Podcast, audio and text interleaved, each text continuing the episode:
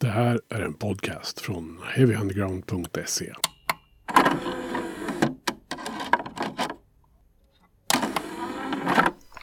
Heavy Undergrounds podcast ska prata en 30 år gammal skiva igen. Eh, klassikeravsnitt. Eh, jag heter Magnus Tannegren och jag hoppas att ni som lyssnar mår bra och sådär. För att nu är det slut med det. För nu ska vi prata om Nine Inch Nails skiva The Downward Spiral. Och det gör ju jag tillsammans med min vapendragare Mischa Sendini. Välkommen! Tackar, tackar, tackar, tackar. Alltid lika kul att vara här. Ja, det tycker jag med att det är. Ehm, som sagt, Nine Inch Nails eh, Mhm. är ämnet för det här avsnittet. Ja, Wow. deras eh, höjdpunkt i karriären skulle man kunna säga. Ja, det måste man väl ändå konstatera att det var liksom det här som är definitionen av Nine Inch Nails för de flesta skulle jag säga. Ja, men det skulle jag säga. Det finns väl en och annan som tycker att uh, Pretty Hate Machine var liksom the shit. Men de är försvinnande få. Mm. Mm. Eh, ja, ni vet ju hur det här går till. Eh, vi rapar lite fakta som vi har hittat, eh, reflekterar över det, kollar inte så noga faktauppgifter utan eh, är det en bra story så är det en bra story. Och här Ja. finns det ju väldigt många bra stories kan man konstatera ändå om Ja. den här skivan och det här bandet. Mm. Och sista kvarten raljerar vi om varför vi tycker att det är bra.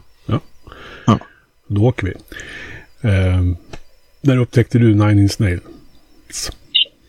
Ja, det, är, ja, det måste ha varit återigen MTV min ständiga källa till eh, musik. Och eh, de bjöd ju på eh, Head Like a Hole emellanåt.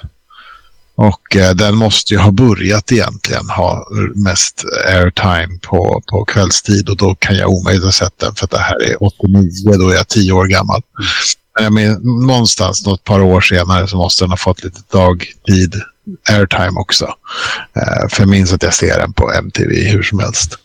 Eh, jag, jag minns att jag tyckte att videon var skittuff. Särskilt när han hängdes upp i fötterna upp och ner. Alldeles intrasslade i alla kablar. Men eh, jag kan säga att jag spenderade fem minuter åt att gå tillbaka till att titta på den videon. Nu när jag skrev manus. Och eh, ja, den var inte åldras med värdighet om vi säger så. Då. Eh, nej, det är ju ofta så med de där videorna från den tiden att det verkade bra då. Och det funkar fint i minnet, men eh, ja. Fast ändå, jag kan tycka sådär Duran Duran Wild Boys, den är ändå ganska cool nu liksom. Men å andra sidan var väl en budgetskillnad på några miljoner. kanske. Du då? Ja, Jag minns ju också Head Like a Hole. ehm, att den vevades. Jag- Jag var väl eh, aningen äldre då, så jag satt väl uppe då och tittade på MTV på på och såg den här. Eh, Jag har ju trots det inget minne av videon, ärligt talat. Så, Mm. så att jag måste kolla upp det igen då.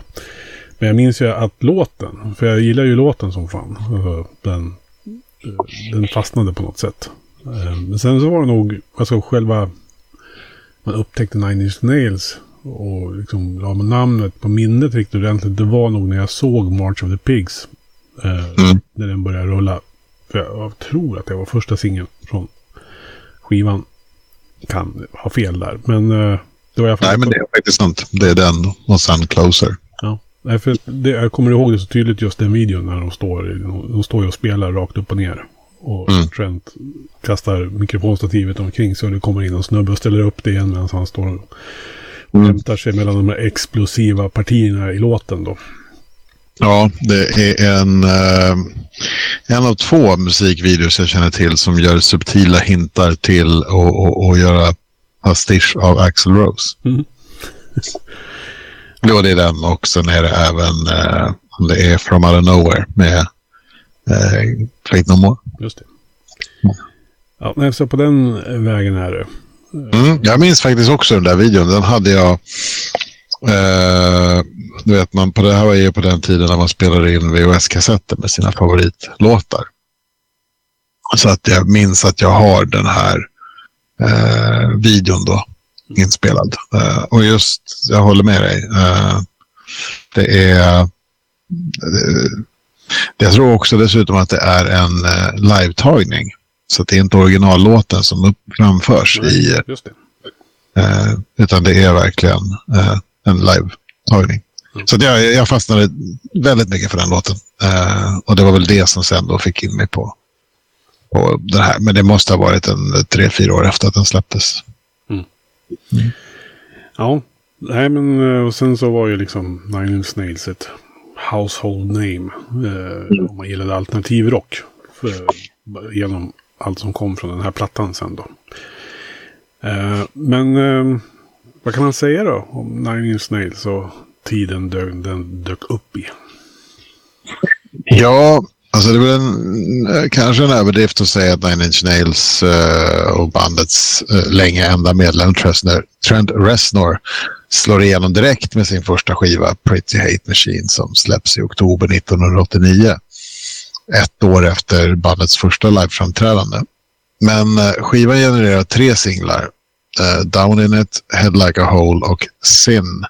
Och med uppmärksamheten från dem så ger man sig ut på inte mindre än sju olika turnéer mellan åren 89 till 91. Uh, eh, dels som förband till band som Jesus and Mary Chain och Peter Murphy. Uh, men också egna headlines i USA. Och en plats på Lollapalooza 1991. Man gör även en vända i Europa där man bland annat öppnar för Guns N' Roses vid ett par tillfällen. Lite udda kombo. Ja, absolut. Och här skulle ju sagan liksom kunna fortsätta med att Nine släpper nytt och fortsätter turnera och lever rockdrömmen. Men när uppföljaren till Pretty Hate Machine ska spelas in så hamnar man i bråk med sitt skivbolag och Nine Inch Nails dras in i en juridisk process som blir ganska utdragen eh, och leder till att man i smyg spelar in EPn Broken. Eh, den juridiska tvisten löses genom att Interscope eh, och eh, ja, vad den heter, Irvine, Mm. Irvine, ja, någonting sånt där. Som numera jobbar med Dr. Dre, tror jag. Han går in och kohandlar med Nails gamla bolag. Trent är inte helt förtjust i det här, men väl utlöst ur sitt kontrakt så får man starta eget bolag under Interscope. Och på så sätt så startas Nothing Records. Eh, tiden under Broken är alltså, kantad av mycket musik. Bandet gör inga liveframträdanden, inspelningar när sker i det hus där Charles Mansons underhuggare mördade Sharon Tate och flera av hennes ma eh, och henne och makens eh, eh Roman Polanskis vänner. Eh, till Broken var det tänkt att släppas en film, eh, men till slut så valde Restor själv att stoppa utgivningen av den, då den riskerade att skapa alldeles för stora rabalder. Filmen gjordes ihop med Peter Christopherson från Coil och Throbbing Gristle och en skräckis inspelad delvis som om det vore en riktig snafffilm där performanceartisten Bob Flanagan åker på en hel del tortyr innan han mördas och styckas. Undrar varför de inte släppte den. Ja, undrar varför. Men det finns nog rykte om att på, går man, hittar man rätt eh, udda plats på Nine Inch Nails hemsida eh, på deras diskografi och klickar på rätt plats i tomma intet så ska man komma till en länk där man kan se hela den här filmen. Väldigt mycket Nine Inch Nails över den. Ja, gud ja. eh, så det ska ta nära fem år innan man släpper uppföljaren till Pretty Hate Machine. Eh, dels så bygger Trent en egen studio, Le Pig, eh, och det drar ut på tiden. Sedan så, eh, ja, i den här konflikten med TVT, skivbolaget då, så de vill ju att han ska släppa en uppföljare som är rakt av som Pretty Hate Machine och han vill ju inte upprepa sig. Så han låter sig skola i låtskriveri för att inte upprepa sig då. Eh, men slutligen så drabbas han också av skrivkramp. Eh, förmodligen triggat av alla droger som han tar under den här tiden och depressionerna han daltas med. Liksom. Eh, varför man inte turnerar under den här perioden, det är en liten gnutta oklart. Det skulle man ju ändå kunna fortsätta göra. Eh, men klart är att tiden mellan Pretty Hate Machine och Downward Spiral fungerar lite som en tryckkokare där rykten och myter om bandet byggs upp så, så till den grad att när väl eh, Downward Spiral släpps då den 8 mars 1994, fem år efter debuten och tre år efter senaste gigget så går den och dess mörka innehåll raka vägen upp på Billboard-listans andra plats och säljer 119 000 exemplar den första veckan. Ja, den kommer ju i en tid liksom där sånt här säljer väldigt bra. Måste man Mm. säga. Ja, det är väl Nirvana har väl byggt upp det här med ångest och, och, och det. Och Scranrock ligger ju i tiden. precis. Jag menar, Ministry har ju redan varit här och doftat med. Vi, vi har ju redan sett eh, ja, men Jesus Built My Rod och, och Psalm 69. Mm. Så att, eh, och, och det har ju varit hyfsat ändå framgångsrikt får man väl säga. Eh, Så att- Apropå Ministry, det, Nine Inch Nails, det, klassas väl ofta ibland som industrirock på något sätt. mm. Är det rätt? Ja, vad är rätt och fel? Nej, jag vet inte. Man behöver ju... Alltså, jag var ju alltid sån där när jag hade band. Då ville jag ju alltid säga att nej, men det går inte riktigt att kategorisera oss. Men det är klart det gör. Allt går att kategorisera. Och visst, det är väl på bekostnad lite av att man kanske minimerar saker och ting. Men människan är så. Vi behöver sätta allt i kategorier. Annars funkar inte vår hjärna som den ska. Nej, så är det ju. Nej, jag, har, jag, har, lite svårt för att liksom, sätta det epitetet på Nine Inch Nails. Så. Ja, men jag fattar. Ja, men det, kan, och det kanske är så där. Men när industri, då tänker man ju jättegärna ministry. Mm. Eh, och, ja, men jag tänker ändå industri när jag hör Nine Inch Nails. Men eh, jag tycker väl att det liksom... Det finns element av det. Men det finns mycket annat också. Och det är väl det som gjorde att det blev så pass, ja, om du ursäktar uttrycket, kommersiellt gångbart. Ja, för det är ju ganska, vi återkommer väl till det, men det, det känns ju ganska elektroniskt. Alltså, Mm. musiken. Eh, inte bara skrammel och liksom där som man tänker industrirock. Liksom. Så. Nej, absolut. Men jag vet inte, samtidigt så på Broken är väl, finns inte, är inte öppningslåten, heter inte den Wish? Jo. Jag vet inte hur mycket liksom, det är syntdrivet det är. Det är ju jättegitarrbaserat. Ja. Så att jag menar, ja, jag tycker det är fr- fram och tillbaka med, med, med, med Nine Inch Nails. Det är, jag tror att främst är han en duktig låtskrivare som, som gillar dissonans. Mm. Och det är väl det som också någonstans eh, fastnar i lyssnaren. Eh, förutsatt man är lagd åt det hållet. Ja. Det, Nine Nails är ju, alltså, det är ju Trent Reznor. Måste man väl ändå konstatera så här 30 år senare att det är han som är bandet. Men det finns ju naturligtvis andra som har varit inblandade. Så, men vad, vad kan man säga om banduppsättningen? Liksom? Ja, men precis som du säger, Nine Inch Nails är ju fram till 2016 ett enmansband eh, där livemedlemmarna byter av varandra med jämna mellanrum. Eh, hjärnan bakom bandet heter ju Michael Trent Reznor och är född 1965. Han växer upp i Mercer, Pennsylvania, cirka 10 mil från staden Cleveland. Hans föräldrar skiljer sig när han var sex år gammal. Jag vet inte om du känner igen det temat på ungefär alla avsnitt vi gör. Eh, och hans syster bodde då med deras mor och han själv med sina morföräldrar. Trent säger själv att han jag växte inte upp på något dåligt ställe, men det enda som hände i trakten var att majsen växte ute på fälten. Jag kände mig isolerad och musiken gav mig hoppet att få ge mig ut i världen och upptäcka saker. Eh, vid 11 års ålder så ser han The Eagles live och känner redan då att wow, jag vill också stå på den där scenen. Eh, året efter så började han spela piano och visade snabbt talang för musiken. Hans morfar ska ha sagt i en intervju att eh, Trent var en skötsam grabb som gillade att åka skateboard och redan tidigt visade en god aptit för musik. Eh, I högstadiet så startade han sitt första band, Option 30, med vilka han eh, spelade live tre kvällar i veckan. Efter ett år på college hoppade han av för att starta liksom, på början musikkarriär i Cleveland, Ohio, där han bildade ett coverband. Sen mellan åren 85 till 88 så hoppade han på och av ett flertal olika band. Bland annat The Innocent, Exotic Birds, Slam Bamboo och Lucky Pierre. Eh, men när han fått jobb som biträdande ljudtekniker och städare på Right Track Studio så bestämmer han sig för att börja skapa sin egen musik. Inspirerad av Prince så börjar Trent spela in sina egna demon.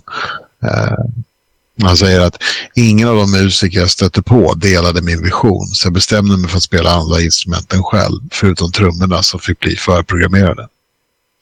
Och det var lite så Nine Inch Nails kom till. Studions ägare, Bart Koster, har berättat att Trent var så fokuserad på allt han gjorde. Till och med de golv han tvingades vaxa såg superbra ut. Så att när Trent då frågade honom om han fick spela in sina egna demos eh, de tiderna studion inte var uppbokad så lät eh, Bart honom göra det med motivationen att det kostade inte honom mer än slitaget på bandspelarhuvuden. Eh, låtarna som Trent skrev under den här perioden de skickades runt och flera bolag blev intresserade. Varav Reznor valde att skriva kontrakt med de här TVT Records. Eh, låtarna blev grunden till Pretty Hate Machine som släppts 20 oktober 1989. Han heter alltså Trent Reznor? Han heter Trent Reznor. Det är lite för Michael liksom. Trent Reznor. Det är lite för bra tycker jag. Ja, men Trent är inte... Trent känner jag igen som namn, men det är väl Reznor som jag tycker är lite... Ja. Jag tror att det är eh, hans uh, pappas namn. Hans pappa var tysk. Mm. Så det kanske är Reznor. Eller jag vet Bra tyskt uttal där. ja. Ja, nej men det är bara att man har mytologiserat det namnet i huvudet under alla år också. Liksom. ja, men jag håller med. Det känns lite taget. Ja, det är li- lite för snyggt liksom. För, Ja. för den musik han gör och heter Trent Reznor. Liksom. Exakt så. Det är bara en tur att ha ett Z i namnet om man gillar industri. Ja. Ja, vi närmar oss ju liksom själva skivan. Mhm. Ehm, vad kan man säga om den rent allmänt? Tycker du? Jag tycker att det är en fantastisk skiva. Eh, på många sätt och vis. Jag fastnade inte för den när jag var yngre. Den var liksom... Den var för dekadent för mig. Men eh, någonstans i tidig 20-årsålder så började jag liksom hitta tillbaka till den och verkligen börja sätta mig in i den. Och jag tror att eh, jag tror nog att jag är i 30-årsåldern när jag tycker att den är som absolut bäst. Så att eh, det, är en, det är en mångfacetterad skiva med ett med djup och, och, och stark karaktär. Sen vill man vara taskig så kan man väl säga att det är väl liksom den ultimata skivan för incelkulturen. Men ja, Mm. jag tycker det är fantastisk skiva på många sätt och vis. Men hur låter den då? Alltså, vi, om vi ska liksom mm, gräva lite i soundet på den. Om, om, Mm. jämför den lite grann med föregångaren då. Det är ju en resa här som händer. Ja, alltså Rolling Stone Magazine de skrev om Pretty Hate Machine att det lät som industriell muskelrock med ett poppigt ramverk. Okej. Och det är väl hyfsat så. Alltså, det finns väl ingen beskrivning som är felfri, men jag tycker det funkar väl ganska bra. Liksom. Mm. Jag tycker även att Pretty Hate Machine har väl element av disco.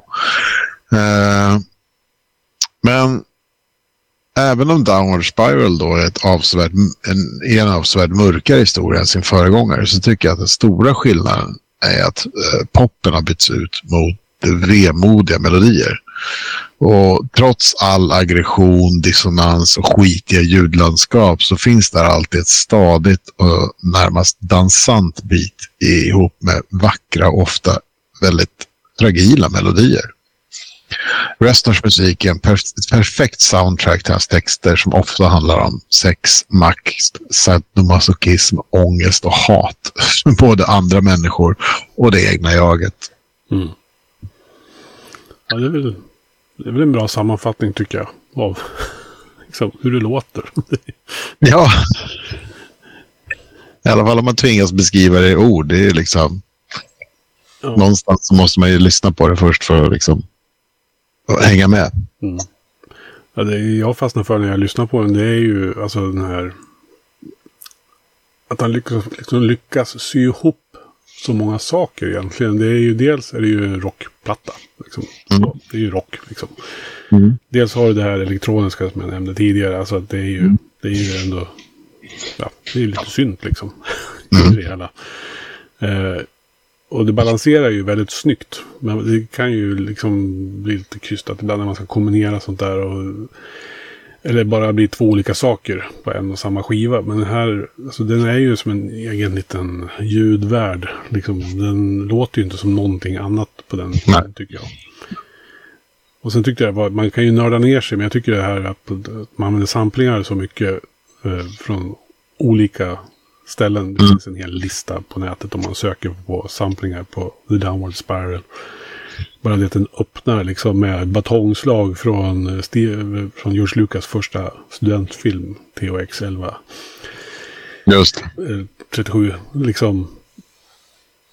Det är liksom de här första slagen du hör på skivan. Liksom. Mm, och vet man det då och lägger till det på hela storyn på den här plattan. Liksom, Exakt. liksom, makten står och slår på en medvetslös människa på marken. Liksom. så här. Det, det, det är logiskt på något sätt. Men just alla de här små detaljerna som finns på plattan. Det är, liksom, det är så mycket man börjar gräva ner sig i, i det här. Ja, och det går ju tillbaka till det här som den här studioägaren sa, att han var ju så fokuserad på allt han gjorde. Och det kommer väl till lite senare här. Det är ju problemet med att han gör en platta om, om den här uh, The Downward Spiral är att han liksom själv går in i en jävligt nedåtgående spiral under tiden. Ja. Ja, men eh, har vi någon fakta om själva plattan då? Liksom, vad, vad, hur, hur, hur gick det till och vad, vad, hände? Ja. ja, albumet är ju då mm, är ju främst producerat av, av Trent själv. Han är ju han är egen dräng så att säga. Men eh, den är delvis producerad av Flood som han också jobbade med på, eh, på Pretty Hate Machine. Eh, Flood som också är känd som Mark Ellis. Han är mest känd för att han har producerat ett gäng plattor åt U2. Uh, men jag misstänker att Trent valde honom redan på Pretty Hate Machine för sin inblandning i album med artister som New Order, Ministry, Nick Cave, Depeche Mode och Nitzer Ebb. Um, albumet som sagt spelades ju in då i Trents egen studio Le Pig som han byggde i det hus där Sharon Tate med flera mördades av Charles Mansons underhuggare. Eh, även denna gång så valde Rester att spela in de flesta instrumenten själv. Men det finns några roliga gäster på skivan. Däribland Steven Perkins, en av mina favorittrummisar. Eh, han ligger ju bakom eh, trumsektionen i både Jane's Addiction och Porno for Pirates. Eh, sen har du ju Adrian Belew eh, som är mest känd för sina år i Talking Heads och med David Bowie. Och även eh, Chris Renna som var Nine Inch Nails live-trummis i många, många år. Uh, The Downward Spiral är en temaplatta om en misantropisk man som gör revolt mot mänskligheten uh, och dödar Gud innan han till slut begår självmord. Uh, ja, jag vet inte. Jag har läst texterna. Jag vet inte riktigt om jag läser in det i det hela. Men tydligt är ju att det är ingen positiv trend. Eh, Resten själv han kämpade ofta med ett rejält drogberoende och, och depression. Och, och levde sig hela tiden starkare och starkare in i albumets tema ju längre inspelningarna pågick. Hans vänner uppmanade honom att börja medicinera sig då med Prozac, eh, men han avböjde. Eh, istället så fortsatte han med de droger han hade lärt sig tackla sina bekymmer med. Eh, en intressant sak dock är att under inspelningarna så sprang han på Patty Tate, eh, Sharon Tates syster. Som hade hört talas om att han eh, spelade, höll på att spela in musik då i, i det här gamla huset då, där hennes syster hade blivit mördad. Eh, och hon frågade honom rakt upp då, liksom, om, om han utnyttjade hennes systers död genom att bo i och hämta inspiration i huset hon dog i. Eh, Reznor, det är ju Reznors egna ord och han, han förnekade ju att så var fallet. Men eh, efteråt så, så gick han hem och grät. För han hade liksom aldrig sett på saker ur den synvinkel tidigare. Att det kunde vara liksom att han ja, att det han gjorde, han, han gjorde det som en kul grej för att det var så morbid, men det kunde uppfattas av andra som, ja, som exploaterande och respektlöst. Så att kort efter att skivan färdigställdes så flyttade Trent ut ur huset och både studion, Le Pig och huset det låg i eh, revs. Jag vet inte riktigt om han, hur han inte kunde uppfattat det från början. Han döpte ju studion till Le Pig och Pig var ju det som mördarna skrev i blod på dörren. Efter de hade begått sin gärning liksom. Jag tror så här att det här är ganska vanligt bland unga män. Det är så här, jag vet att när jag var 2021 så var jag på genomresa i USA och då hade Jackass precis börjat spelas. Och jag vet att jag i och för sig stenade till tänderna men alltså jag skrattade så jag grät. Och efteråt när det väl kom till Sverige och man kollade på MTV och det gick Jackass och man satt och skrattade. Man spelade in de här avsnitten och kollade på dem om och om, och om igen och de gjorde illa sig och bla bla bla. Och jag skrattade hela tiden. Idag så har jag svårt att skratta. Mm. Så jag ser hur jobbigt de här människorna har det. Jag ser ångesten och våndan som driver dem till det här. Så det är inte kul längre. Nej. Och det är tyvärr bara ålder som, som gör skillnaden. Uh, man blir varse. Så jag tror mycket väl att Trent kan nog mycket väl inte ha uppfattat liksom något annat. Han har fått gå bärsärk. Dessutom tungt influerad på massa droger och, och kanske inte alls fattar. Nej, så. Men där och då så, så, så, gjorde han det till slut. Ja. ja, det är ju vad, vad, vad den anledningen är så blev det ju liksom det blev ju en myt av det. Liksom. Mm. Och sätter väl kanske lite tonen också för det som är mer plattan. Komma ihåg att innan han flyttar in i Le, Le Pig eh, så, så, så, har han ju trots allt gjort den här uh, EPen Broken och den här filmen som han till slut inte släppte. Mm. Eh, men jag är ganska säker på att tittar man på den eh, så förstår man också sådär att ah, ja, just det, det här var Trents gräns. Mm. ja. Men långt, långt längre bort än våran. Ja, han har nog en annan gräns än många andra människor. Mm. Hade i alla fall. Ja. Mm. Det är det som är lite så här orättvist. Då. Man vet ju vilket liv han har levt. Eh, och vad han har gjort med sig själv. Och när man ser honom idag så ser man ju. Han ser ju ut som liksom, någonting i någon katalog för hälsosamt leverne och träning. Mm. Liksom. Mm.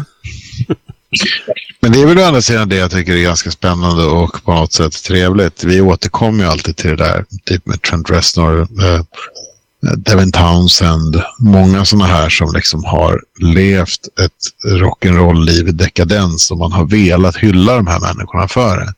Men man vet ju också att hälften av sina gamla idoler är döda och vill man inte se fler döda idoler så behöver man nog heja på de här som faktiskt vänder trenden, slutar knarka, börjar gå på gym. och ändå kan skriva intressant musik. Ja, precis. Uh, ja, du nämnde det. Alltså, när man läser texterna och sådär så känns ju liksom den påstådda grundstoryn då kanske lite efterkonstruerad eller vad ska man säga? Ja, ja en gnutta. Mm. Men eh, jag vet inte om det spelar så stor roll. Alltså, som sagt, menar, ilskan finns där. Sadomasochismen finns där. Eh, lyssnar man på låtarna och texterna och så tänker man på titeln. Så och avslutar plattan gör ju Hurt. Eh, som ju känns som så otroligt. Det är en downward spiral och sen så avslutar med att han hamnar i stormens mitt och kan se ganska tydligt och klart. För en kort stund. Mm. Så jag tycker nog ändå liksom att absolut, jag köper att det är en temaplatta. Eh, och jag tycker att temat är ju just det här självdestruktiva vi är som människor. Det finns ju nästan inget annat djur som är så pass självdestruktivt. Mm.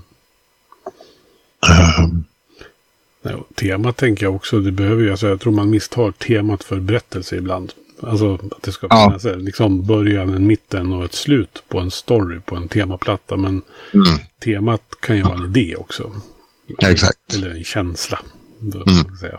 Sen att liksom skivan slutar med Hurt. Ja, det är väl bara det är en naturlig slutpunkt på, en, Ja. på ett musikstycke på något sätt. Ja. Man ska se helheten då. Jo, men verkligen. Verkligen. Eh, för så är det ju ofta kan jag också tycka när det gäller. Det är många som slänger ut att de har gjort temaplattor. Mm. Eh, jag vet ju att typ vad heter det, Mar- Mars Voltas första är ju någon temaplatta om någon kompis till dem som tog livet av sig. Och det, de återberättar den storyn. Och måste vara, men jag har inte hittat någonting i de texterna som säger det.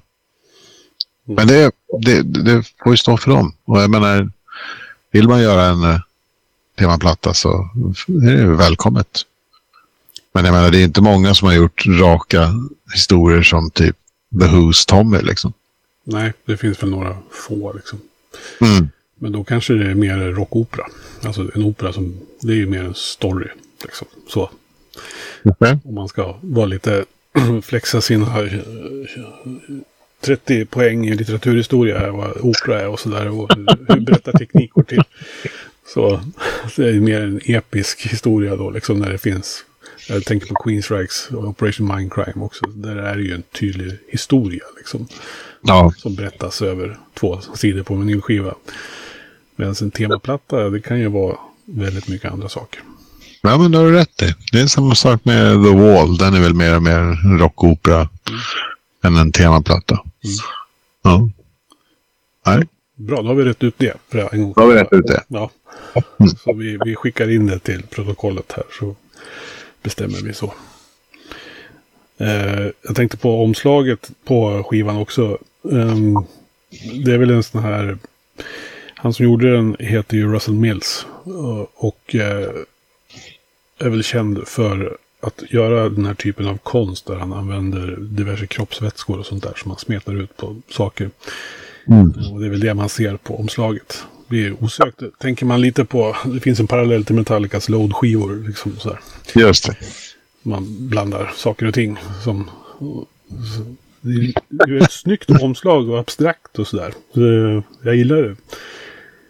Eh, Men det säger väl någonting också om, eh, om skivans innehåll på något sätt. Ja, exakt. Eh, den är ju svårt att se kroppsväskor i det, men absolut. Det kan det mycket väl vara. Det, lite, det känns mer som en rostig vägg eller någonting. Mm. Men eh, det känns ju det roliga med det här kan jag tycka ändå. Eh, är ju att han har ju satt upp, målar upp ändå någon, någon typ av liksom bild av, av, av liksom, man får ju känslan av en vägg eh, och man får känslan av att eh, ingen som har städat där på ett tag. Eh, det roliga tycker jag är att inte alltså David Fincher när han några år senare gör filmen Seven. Han inte bara använder eh, alltså Nine Inch Nails Closer i öppningsscenen. Det känns ju som att han även använder liksom hela eh, jag menar Downward Spiral, Dantes Inferno eh, och eh, tittar man på albumomslaget så känns ju estetiken otroligt. Det känns som att man nästan har tagit hela Seven och utgått ifrån det. Den, det är det omslaget. Ja, det måste jag. Jag kanske inte riktigt tänkt på. Men du får se om Seven. Ursäkta se om Seven då. Mm. Ju i, introt till den Mm. eh, är någon, någon, någon typ av remix på Closer. Och precis innan filmen börjar så, så, eh, ja, så kommer den enda textraden och det, då säger han eh, You kept me closer to God. Ja. Knyter ju snyggt an till sen att Trent Reznor fortsatte ju. Han gjort ju sin kanske större karriär på senare tid som filmmusikkompositör. Liksom än någonting annat. Ja, jo, det kan man ju säga. Han fortsatte ju där med, med han och hans Atticus Ross. Där. De gjorde ju The Social Dilemma. Mm. Eh, gjorde de fler? Ja, nu har de inte huvudet naturligtvis, men jag vet ju att han har ju skrivit filmmusik till både mm. det ena och det andra som han är inblandad i. Och det kan man väl höra ändå på The Downward Spiral också. Alltså, har man hört The Downward Spiral och hör filmmusik som Trent Reznor har gjort så man hör ju att det liksom finns ju ett tydligt släktskap.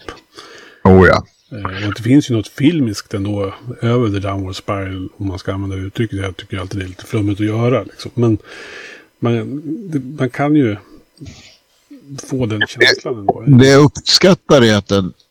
Jag har ju en förkärlek för de här skivorna som är en gnutta fragmatiska. Alltså, det är inte en, vet, tolv låtar utan emellanåt så är det det kommer in saker som man hör är uppenbara idéer och, och ibland så slutar låtarna bara tvärt. Och jag tycker om när musik eh, har spår av ja, bara vara lite elementärt, alltså att det är bara fragment och, och, och hopklippt. Mm. Eh, man får med, inte liksom samma känsla av att någon har eh, skapat det perfekta albumet utan att någon har klippt ihop någonting som är, ja okej, okay, det här är fragment av vad som har hänt under de senaste två åren. Och så får man själv pussla ihop lite. Mm. Ja, jag gillar det. Det blir som ett blandband. Mm. Jag tycker Down Spiral känns lite så ibland faktiskt. Uh. Ja. Mm. Men uh, ja, vi har ju redan varit inne på vad är vi, liksom, varför vi gillar den här plattan och sådär. Men uh, vad skulle du säga? Är liksom essensen av det du gillar med den här skivan? Ja, men jag tror att det här är nog en av de första skivorna som jag eh, springer på. Som just har det, där frenesin, ursinnet, ilskan, smutsen och mörkret eh, blandas med det vackra, spröda, insiktsfulla och vemodiga. Jag tycker han fångar alltihopa på ett sånt väldigt bra sätt. Eh, och, eh, och det är sällan jag tycker att det blir överdrivet. Eh, om vi tar hans gamla protegé Marilyn Manson till exempel. Mm. Det hade jag alltid supersvårt att lyssna på för jag kunde inte ta det på allvar. Jag tyckte det var så tramsigt. Medan Trent, han tog, han tog ju saker till sin spets på sitt sätt. Men det kändes aldrig ska man säga, det, kändes aldrig, all, det kändes aldrig konstlat. Det kändes bara dekadent. Eh, till skillnad då från som Marilyn Manson som kanske mer var definitivt ute för att chocka. Liksom. Mm. Mm, jag tycker han balanserar väldigt snyggt på den kanten. Trent. Mm. jag gillar ju när han, alltså egentligen inte när han alltså, tar i när han sjunger. Utan det är ju när, när Trent är lite känslig om man säger så. Mm. Alltså när han halvviskar och liksom är nära mm. mikrofonen. Jag tycker det är då det blir starkast på den här plattan. Mm. Och där är ju March of the Pigs, det är ju liksom just det här. När han skriker i refrängen och sådär. Men sen när han går ner liksom precis mm. i slutet på den där. Och det kommer ett litet piano bakom så här. Och, Doesn't it make you feel better? Ja, det, är, det blir som en smekning efter man har fått lite stryk liksom först. Mm. Det tycker jag, det är liksom... För jag tycker han har en fantastisk sångröst. Trent. Ja, är det. Ja. Oh ja. ja, ja, ja. Det är liksom, utan den hade han inte liksom, jag menar, det är bara att titta på första uh, Head Like a Hole. Mm. Herregud, det är liksom, det finns ett otroligt ursinne i, i den rösten. Mm. Men ett kontrollerat ett. Mm. Det är inte eh, det är inte bara skrika rätt ut utan tonen är kontrollerad. Det är liksom, ja. Och det är väl det som jag tycker är så coolt med Downward Spiral. Att även om det är en, man vill lyssna på, jag tror det är väl det får folk, eh, mejla in upprörda och rätta mig om jag har fel. Men jag är inte i slutet på Piggy som det är något så här riktigt disharmoniska trummor. Mm. Eh, som liksom, ja, de fyller inte riktigt rytmen alls. Men ändå lite.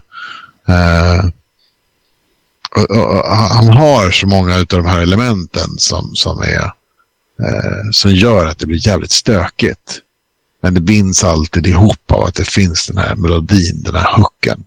Eh, och eh, allt tillsammans med hans röst som liksom binder ihop det. Mm. Vad har du för favoritspår då? På skivan? Där finns det, vilka är det som sticker ut mest av dem, tycker du? Men jag tycker ju någonstans att eh, första fem är ju så satans starka. Alltså vi pratar Mr. Self-Destruct, Piggy, Heresy, March of the Pigs och Closer. Jag menar, de fem öppningsspåren är ju liksom helt magiska. Men sen är jag ju även väldigt svag för A Warm Place och Hurt. Låtar som jag tycker definitivt gör plattan eh, ett mycket större epos. Utan de här ömtåligare partierna så hade ju liksom inte plattan varit i närheten av samma sak. Mm. Då hade det bara varit en i mängden stökiga skivor. Men... eh, Mm, nej, de här. Mm. Nej, Jag kan nog hålla med om urvalet. Jag skulle nog också lägga, för min egen del lägga till Reptile. Eh, Som, Mm. som liksom bygger upp sig. Liksom, den är ju ganska monoton så. Och Det är där kanske är lite mer industri då i det hela. Eh, Men eh, och så är det tungt som fan.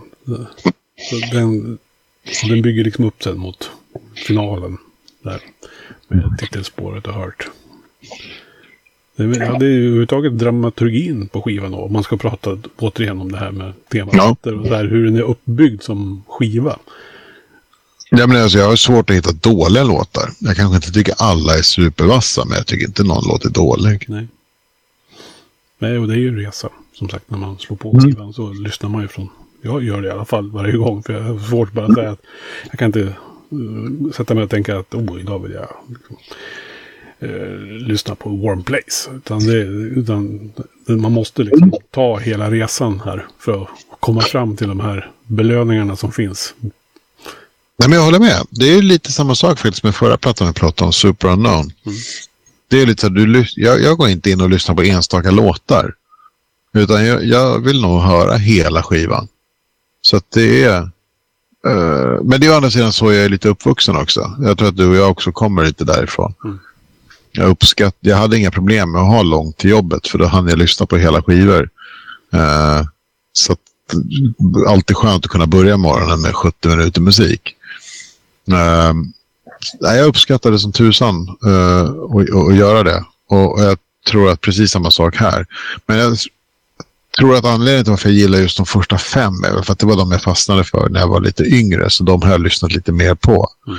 Eh, jag vill minnas att det är lite roligt. Jag har några av de här skivorna som uh, Tool och Soundgarden, där Super Unknown och, och även den här är ju album som min brorsa fastnade för tidigare än jag. Eh, och jag har väl lite honom att tacka för det. Eh, så att, för då blev det ju att han lyssnade på grejerna och då lyssnade jag sekundärt. Och då lyssnade jag mer på alla låtar än vad jag kanske hade gjort om jag bara liksom, köpt plattan själv. Mm. Jag tänker vi måste väl ta någonting om det. Men eh, Trent har ju sagt det själv. Att eh, Hurt, just det, det är ju inte hans låt längre. Nej, Han eh, gav ju bort den, eller vad man ska säga, till Johnny Cash. När han gjorde sin Ja. American Recordings.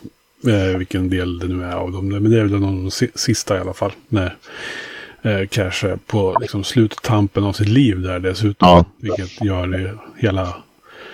Ja, Cash, Cash var ju lite motvillig till att göra den låten ja, till en början. Men eh, när Ruben fick göra arret eh, så fattade Cash grejen. Och eh, då ville han eh, Han bytte ut ett par ord. Jag vet att han bland annat säger inte att han wear a crown of shit. Så han mm. wear a crown of thorns. Det. var viktigt för honom. För in det bibliska istället. Mm. Men ja, nej precis. Uh, Trent såg ju den här uh, versionen och säger ju själv att han blev helt golvad. Eh, kan, inte bara för att det var en bra version utan också för att eh, han sa det, en låt som jag har skrivit eh, där jag var i mitt miserabla stadie i livet. Och sen kommer någon 20 år efter att jag har släppt låten och eh, gör en egen tolkning. Eh, och helt plötsligt ihopknuten med liksom, liksom den personen och, och, och den videon Eh, så får låten en helt annan innebörd och mening. Mm. Han blev så tagen av just hur, hur, ja precis, hur någonting han skrev helt plötsligt inte längre överhuvudtaget var hans. Mm. Uh, och hur det glad, glad, han, glad, han blev glad av det liksom. Mm. Jag tänker på det, just den låten också, den får ju liksom två liv på något sätt. För jag menar, när Nine Inch Nails släppte den som singel och mm. videon gick ju på MTV sent ofta. Och det är en, också en, liksom, någon sorts liveupptagning med projektionen bakom när den här räven eller vad det är. Som på Multnar i Ultrarapid. Ja, precis. Eh, den minns man ju väldigt starkt, den videon. Mm. Den gick ju alltid då. Och den betyder ju väldigt mycket för många människor när den släpptes. Mm. Mm. Det blev ju ändå någon form av ja, identifikation för kanske en generation som inte mådde så bra efter mm. 80-talet och var unga och förvirrade. Och sen så släpps... Ja, handleden ungdomen. Ja, sen så släpps Cash version då som är en helt annat sorts hurt. Eh, mm. Som du var inne på. Man liksom läser in hans liv på något sätt i den. Mm. Och sen videon då där man vet att när den kom sen, hans fru är med. Eh, hon ja. dog ju ungefär samtidigt, eller bara några, liksom strax innan Johnny Cash själv gick bort. Och hon har ju stått honom bi under alla åren han har liksom varit som absolut lägst i sitt drogberoende. Ja.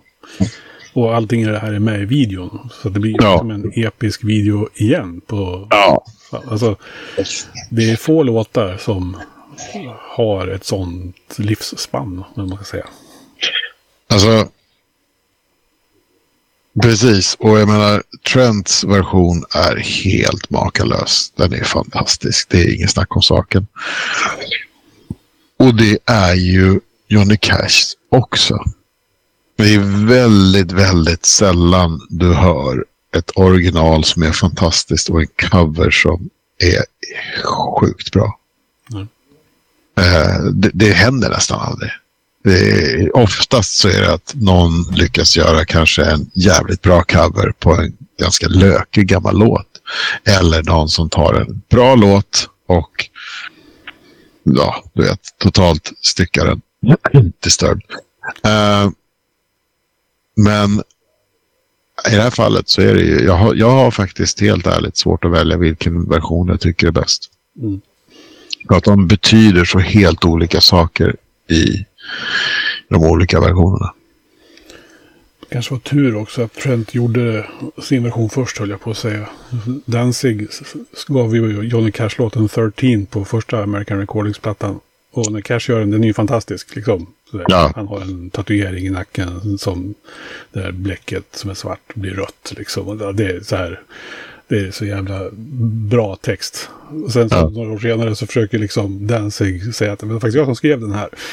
Och spelade in sin egen version av den. Och det gick ju inte jättebra. För att då hade ju Danzig sparkat alla bra musiker han jobbade med och gjorde någon sorts industrirock han med. Och eh, mm. man tänkte bara att det här är en jättedålig låt. Men eh, i hans version då. Så ja. det, blev, det blev tvärtom. Litet stickspår. Nu kommer jag på en låt faktiskt som är, det här är till stickspår. En låt som faktiskt är bra i båda versionerna. Eh, det var ju att eh, Bruce Springsteen gav ju bort Because the Night till Patti Smith. Just från början. sen slutligen spela in sin egen version. Jag tycker fan båda är riktigt vassa. Mm. Ja, vad tog de vägen sen då? Efter den här eh, brak-succén. Eh, eller vad man ska kalla det. The Downward Spiral. Men eh, det fortsätter ju. Ja, The Downward Spiral fortsatte ju. De åkte väl ut på en ganska lång omfattande turné. Eh, och eh, ja, som, som, jag har förstått det så fortsatte ju Trents knarkande. Eh, efter Downward Spiral så skulle det dröja ytterligare fem år. Han är lite som Tool. Mm. Släpper inte musik så ofta, men då väl kom ju den här dubbelalbumet då, The Fragile. Eh, kom väl 99 då. Mm. Eh, tre år efter det så lyckades väl det här drogberoendet eh, nå sin kulmen och han eh, tog en överdos då på heroin. Eh, men efter det så ska han ju ha gått och blivit ren. Och när han sen kom tillbaka med With Heath så var det ju eh, den rena, nyktra Trent Reznor som vi känner till idag. Mm. Den som kanske inte gör riktigt lika rolig musik, men som vi alla är glada för att han lever. Ja, det måste man väl ändå säga. Och som sagt, även om man inte tänker kanske jättemycket på musik som Nine Inch Nails gör nu för tiden, eller har gjort, så har han ju haft en lång och fin karriär då som eh, filmmusikmakare och producent. Jag tog upp en lista här faktiskt. Eh, på lite, ja. och det är ganska många filmer. Alla är inte jättekända. Men de kända är ju... Han gjorde ju The Girl with the Dragon Tattoo bland annat. Jaha. Gone Girl. Um, han var väl producent för musiken till Lost Highway. Uh, Just det. Och dessutom Natural Born Killers är han också inblandad i filmmusikproducerandet. Alltså, ah, ja, men såklart. För där har han ju lyckats trycka in både uh, A Warm Place och den här, ja, det finns en lugn låt på, på Pretty Hate Machine också. Precis. Och sen så, ja, The Social Network var väl den han blev liksom känd som filmmusikskapare. Mm. Uh, han gjorde ju även musik till uh, dataspelet Quake. Ja. ja. Och producerade musiken till Watchmen. Och lite andra mindre kända rullar. Men uh, ja, det, han, han väl varit Oscars-nominerad allt möjligt för det. Så att det Bra jobbat. Mm. Jag vill slå in ett litet slag här för också. Att, uh, apropå det här med The Girl with the Gold, Dragon Tattoo. Mm. Uh, den amerikanska versionen är inspelad i Kilafors. Det ligger ju typ en mil ifrån där jag bor. Mm.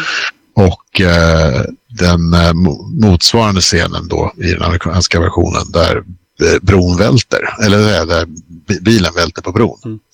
Det är bo, bry, bron i min by Segersta där jag bor. Den står 300 meter ifrån där jag bor. Där fick vi liksom in en snygg Nine Snails koppling, liksom Trent Till min by. Till, till liksom strax utanför redaktionen. Det är ju fantastiskt. Jajamän. Jag tycker att det kan ju också vara en bra slutpunkt då. För det här ja. samtalet om The Downward Spiral och uh, Nine Snails. Precis, The Downward Spiral stannade i Segersta. Ja, så får det bli.